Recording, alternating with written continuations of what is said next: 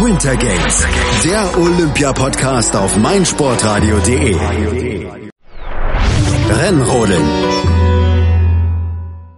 Kein Tag in Pyeongchang ohne deutsche Medaille, und dass diese Serie nicht gerissen ist, dafür sorgte heute am Mittwoch Erik Frenzel. Der Mann hatte am Freitag das deutsche Olympiateam beim Einmarsch der Nation angeführt, und er sprang und lief auch im Wettkampf der nordischen Kombinierer von der Normalschanze vorne weg. Gegen seinen starken Schlusssport hatten weder Japans Akito Watabe noch Lukas Klapfer aus Österreich eine Chance. Kopfschüttelnd und fassungslos vor Glück näherte sich Frenzel der Ziellinie, dann riss er die Arme empor und deutete auf der Ziellinie noch einen kleinen Telemark an. Im ZDF beschrieb er seine Gefühle beim Zieleinlauf. Es war irgendwo ein Moment, der für mich in erster Linie erstmal ein bisschen schwer zu verdauen war, aber ich konnte es irgendwo in dem Moment noch gar nicht richtig glauben, jetzt wirklich wieder als Erster hier auf die Ziellinie einfahren zu dürfen und den Moment einfach zu genießen. Es war ja ein hartes Stück Arbeit, bis es hier sozusagen heute hier geklappt hat. Lange habe ich wieder drauf gewartet, und von dem her ja, bin ich überglücklich, dass es einfach funktioniert hat. Eine tolle Leistung, die Frenzel gelungen ist und nach seinem Einsatz als Fahnenträger sein zweites großes Highlight bei den Spielen von Pyeongchang. Bundestrainer Hermann Weinbuch zog im ZDF-Interview den Hut vor Frenzel. Er war sehr fokussiert und hat alle Sinne beisammen gehabt. Er ist richtig schnell angegangen, war natürlich gleich bei den wichtigen Leuten vorne dabei. Aber man braucht natürlich hier sehr viel Glück. Mir tut's für die anderen weh oder leid, weil die sind top drauf, hätten es auch verdient gehabt, eine Medaille zu gewinnen. Aber man muss das Quäntchen Glück auch haben, man muss das Windglück haben.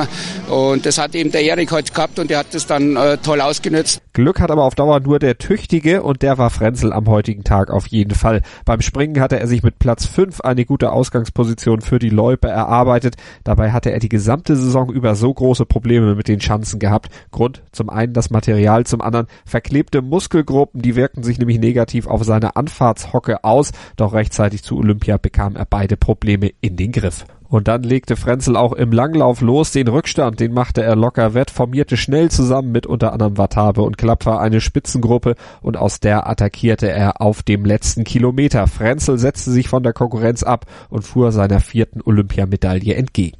Das hohe Tempo an der Spitze konnte Johannes Ritzek nicht mitgehen. Er startete nach einem leicht verblasenen Sprunglauf als Elfter in den Langlauf, versuchte mit einem couragierten Lauf den Rückstand wettzumachen, kam aber nicht mehr ganz auf die Medaillenplätze. Am Ende standen Platz 5 und ein trotzdem zufriedenes Fazit im ZDF. Es hat doch sehr, sehr viel Körner gekostet. Ich habe wirklich alles probiert, habe wirklich alles reingelegt, muss da wirklich in dem Gegenwind alleine sehr viel ackern.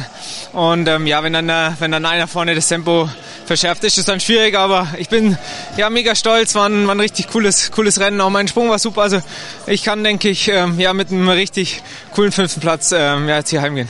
Fabian Rissle auf Platz 7 und Vinzenz Geiger auf Platz 9 runden ein starkes deutsches Team ab. Für eine noch bessere Platzierung fehlte denen aber auch ein bisschen das Windglück beim Springen. Das befand Hermann Weinbuch im ZDF und sagte: Jetzt hoffe ich halt, dass die anderen das auch noch bei der Großschanze bekommen. Dem schloss sich Frenzel an. Wenn es nach ihm ginge, war dieses Gold nur der Startschuss für weitere Höchstleistungen der deutschen Kombinierer. Ich hoffe weiterhin solche goldenen Momente. Ich denke, wir sind momentan alle gut drauf. Gerade auch der Fabian, der heute sicherlich auf der Schanze nicht das Glück hatte, der auf jeden Fall Ähnliches leisten kann. Und von dem her werden wir jetzt über die nächsten Tage hier gerade auf der großen Schanze weiter angreifen, und dann werden wir schauen, was für uns noch rausspringt. Sei dein eigener Programmchef. Mit unserer neuen meinsportradio.de App wählst du jetzt zwischen allen Livestreams und Podcasts. Einfach, immer, überall. Hol dir unsere neue App für iOS und Android und bewerte sie jetzt bei Google Play und im App Store von iTunes.